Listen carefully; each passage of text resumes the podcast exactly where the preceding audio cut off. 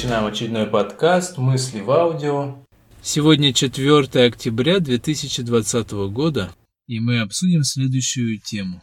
Зачем изучать языки, другие языки помимо родного языка, с точки зрения построения нормального справедливого общества? В разговорах представителей ВПСР слышалась такая фраза, что когда-то в будущем люди будут говорить на одном языке, русском языке во всем мире. Хорошо ли это на самом деле, что все остальные языки, например, исчезнут и останется только один русский язык, несмотря даже на то, что он такой богатый, красивый и действительно а, самый адекватный на данный момент в мире? Такой вопрос возник. Нужны ли остальные языки? Например, там чувашский язык или калмыцкий язык или какой-нибудь мандарин. Да, это такой очень непростой вопрос. Один из ответов пока, который приходит на текущий момент, что есть общий язык, он нужен именно для объединения людей. Но также есть некое культурное своеобразие, то есть язык же это и мышление, и традиции, и история. И как бы совсем сразу вот брать и все стирать, это тоже неправильно. То есть пусть оно будет, а уже в историческом процессе будет видно, то есть это останется как просто как музейный экспонат, или же это будет там, ну, необходимо для каких-то выражения каких-то какое-то своеобразие там для чего-то. Но в любом случае это искусственно не нужно стирать, убирать, уничтожать. Есть же два способа к цивилизации, к цивилизаторству. Это вот, ну, условно говоря, конгломерат и блок, да, вот есть теория суперсистем. И вот конгломерат, он подавляет другие центры в себя вбирает. Блок, он пытается как бы, ну, интегрировать эти центры. И вот насколько я знаю, что русская цивилизация, она больше побочному типу пытается, то есть она сохраняет все равно. И, соответственно, как мы видим, что русская цивилизация, возможно, она больше побочному типу, и во многом языки сохраняются все-таки. Сейчас живем в Башкортостане, башкирский язык все-таки он существует, он как-то развивается, на нем пишется произведения какие-то литературные, ставятся спектакли.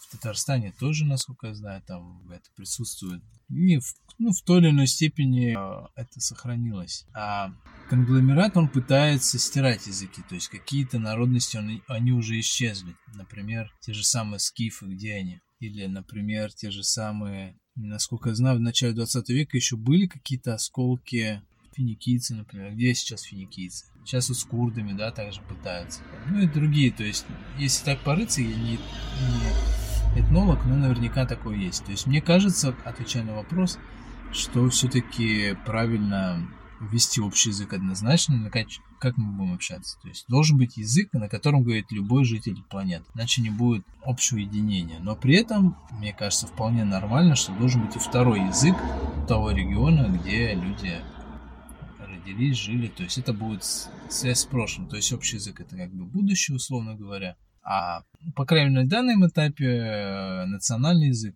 язык той территории, это как бы связь с прошлым, чтобы не получилось как в Турции, да, там ввели латиницу, и они не могут читать то, что там писали их дедушки, бабушки, прадедушки и прочее. То есть это сразу оторванность связи поколений. Можно ли сказать, что в программировании, например, оставить только один язык, потому что он самый адекватный? Вот взять какой-то один язык и сказать, вот он самый адекватный, он такой самый гибкий, самый такой покрывающий все возможности, и оставить только его. Остальные потихоньку будут вымирать. Можно ли так говорить? Или есть языки, очень такие специализированные языки, которые написаны под какие-то конкретные задачи. И ту же самую мысль перенести на естественные языки. Ну, там, вот ты говорил про Аймара, там есть еще какие-то языки, есть и даже искусственный язык созданный, эсперанто. Интересная мысль.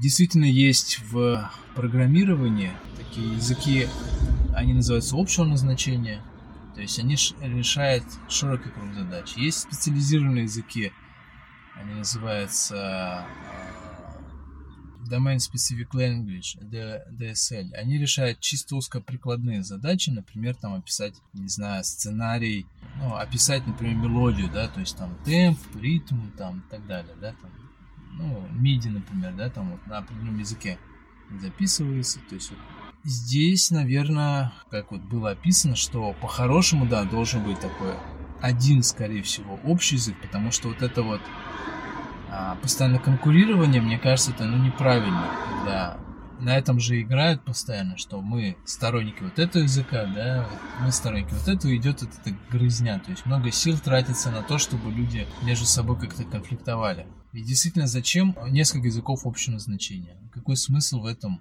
Кроме как, что есть разные корпорации, они между собой конкурируют за влияние, а те, кто этим управляет, они играют на вот этой конкуренции.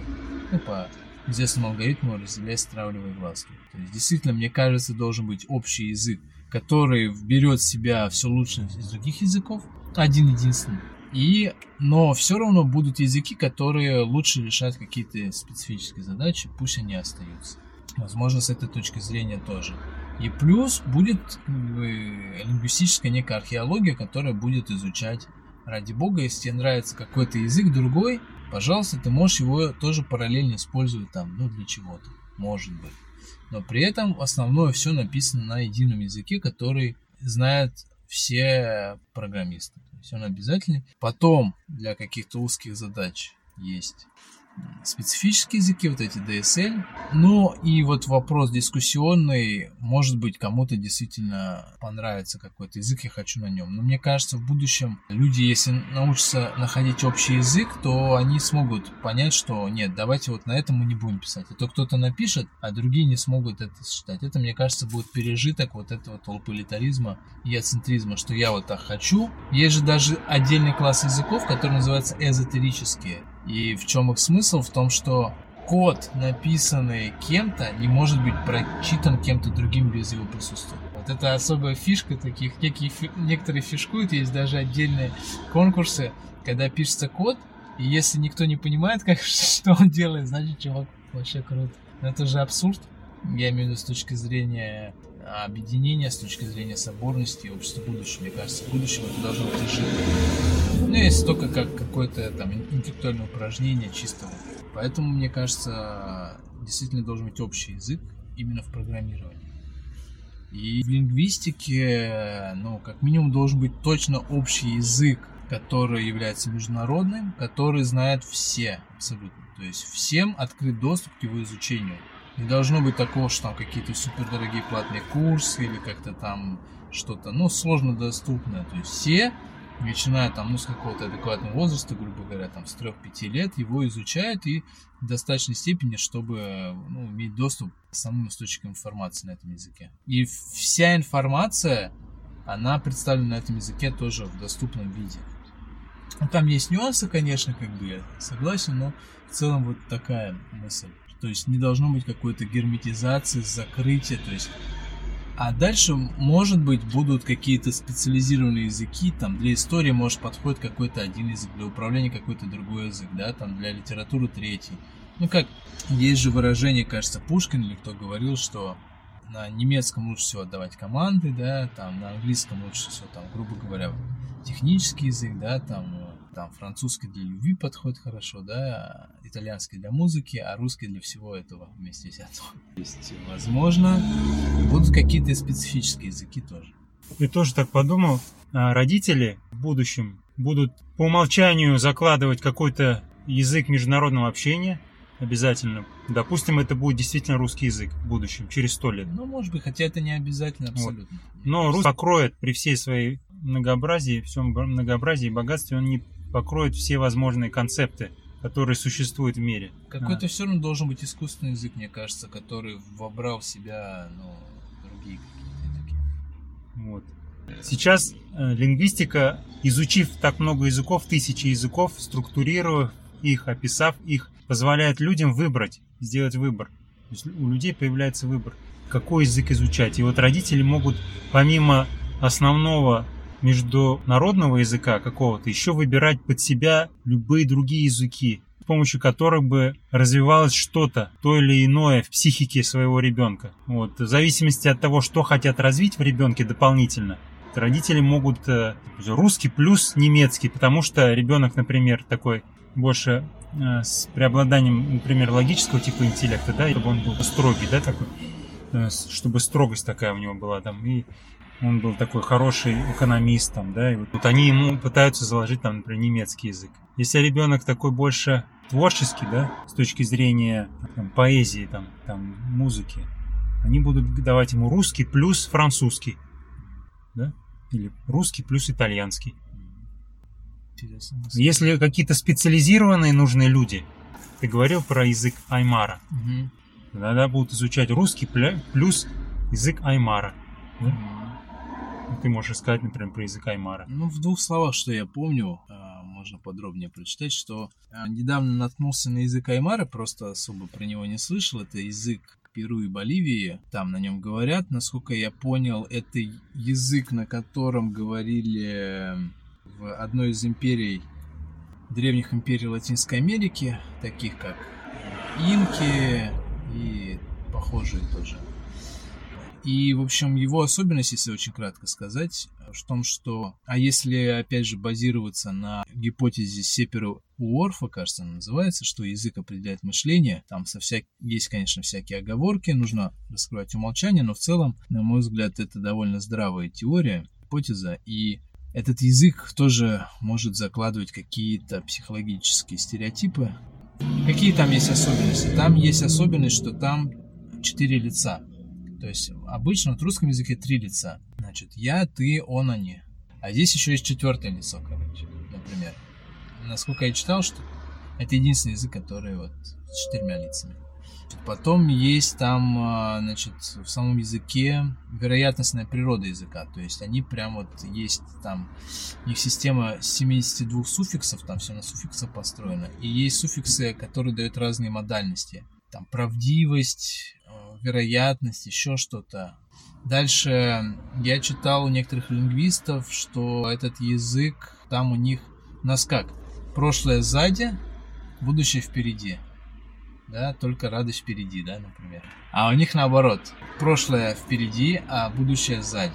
То есть будущее мы не видим. То есть прошлое мы как-то, ну, можем еще изучить, а будущее еще для нас неизвестно. То есть, когда они говорят про будущее, они говорят будущее позади. Тоже это же определенное как бы, мышление по-другому. Ну вот это вот, что основное вспоминается. То есть, как один из вариантов, тоже может быть в каких-то случаях, может быть в области управления или изучения чего-нибудь, тоже может быть это будет накладывать какие-то особенности. Да, есть и другие языки, там у других индейцев, где, например, отсутствует категория времени, нету будущего или прошедшего. Или есть языки, где обязательно при использовании глаголов, там, каких-то процессов или действий упоминаются э, направления света, север, юг, запад, восток. Это тоже влияет на способ восприятия мира. Вот и так далее. Э, С этой точки зрения, наверное, на язык можно смотреть уже как на язык программирования психики. То есть есть вот э, ребенок рождается, у него есть винчестер, процессор, и в него закладывается какой-то язык программирования. Загружается. Вот. С помощью этого языка он потом дальше может творить. Бог, если творил Вселенную тоже с помощью какого-то языка программирования, и потом, нажав на кнопку Enter, условно, запустил да, эту Вселенную, то и человеку доступна такая возможность использовать какой-то язык и программировать на этом языке реальность. Пытаться. А потом эта реальность будет выполняться. Если исходить из того, что все управление происходит информационно, через э, информацию, а информация передается через язык, то примерно так и происходит. Еще можно упомянуть такой факт, что обзор YouTube каналов показал, что очень много людей сейчас э, являются полиглотами ну, в современном понимании, то есть э, владеют более чем двумя-тремя языками. То есть пять языков сейчас это вполне нормально, разговаривать на пяти языках. Э, Потому что есть интернет, люди смотрят сериалы, изучают языки по, по YouTube, по сайтам, через Skype, через Zoom там и так далее. Вот, поэтому уже к 25-30 годам очень много людей по всему миру в разных странах ну, спокойно изъясняются на пяти языках. Есть товарищи, я вот видел лично, не вживую, а в интернете тоже смотрел, которые говорят на 15 языках. Притом они говорят на них не 2-3 слова, а вполне хорошо изъясняются. И притом изъясняются и с хорошими звуками, с хорошим произношением. Вот. У них, конечно, есть акцент, но они неплохо говорят.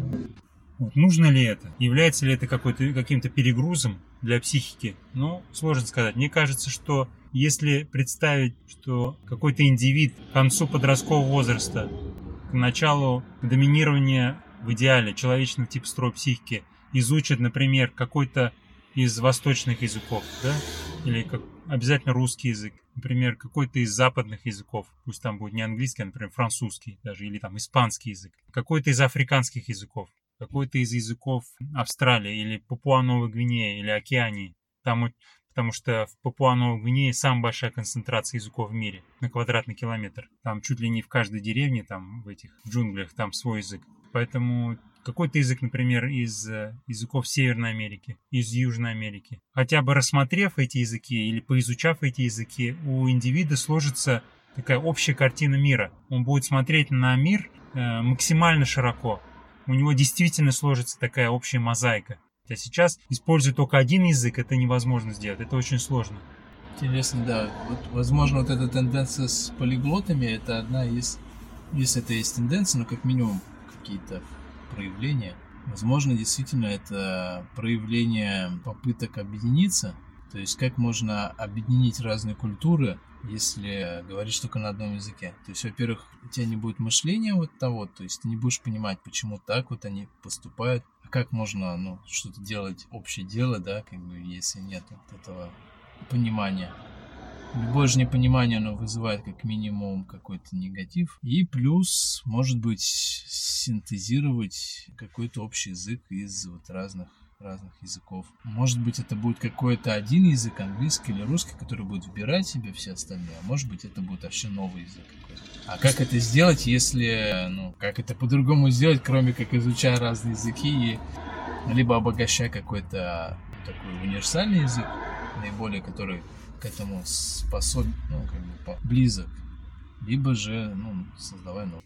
Нужен ли, как ты говоришь, что-то там, Эталон. какого-то священного эталона, на который можно ориентироваться, чтобы язык какой-то был на что-то ориентироваться, чтобы мне, не просто так. Мне кажется, в, в процессе, пока формируется общий планетарный язык, такое нужно. А потом уже, когда сформировался, когда все более-менее говорят уже, тогда уже, мне кажется, такого эталона не нужно будет. То есть уже люди сами будут, ну, грубо говоря, обладать какой-то компетенцией, способностью находить общий язык, даже если какие-то разные немножко слова и прочее.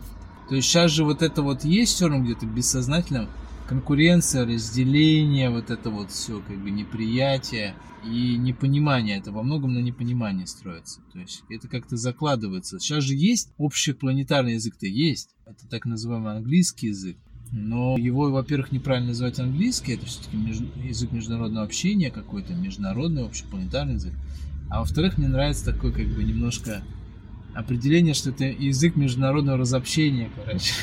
К сожалению, такое тоже есть. Хотя он во многом выполняет роль. Люди могут как-то коммуницировать. И возвращаясь, что если как-то удастся вот перейти вот эту грань от конкуренции, вот это разобщение, по желанию во что бы ни стало понять друг друга, тогда уже камертон может и не нужен. А пока этого нету, то все равно мы сверяем часы. Грубо говоря, я сказал там лук, этот сказал там какой-нибудь хуньмань, как бы мы как-то там как через какие-то процедуры смотрим, что есть словарь Дали, например, да, есть еще, что лук это у нас там внешний вид, и хуаньмань это внешний вид, и мы друг друга понимаем. И отчасти это Проблематика затрагивалась у Умберто Эко.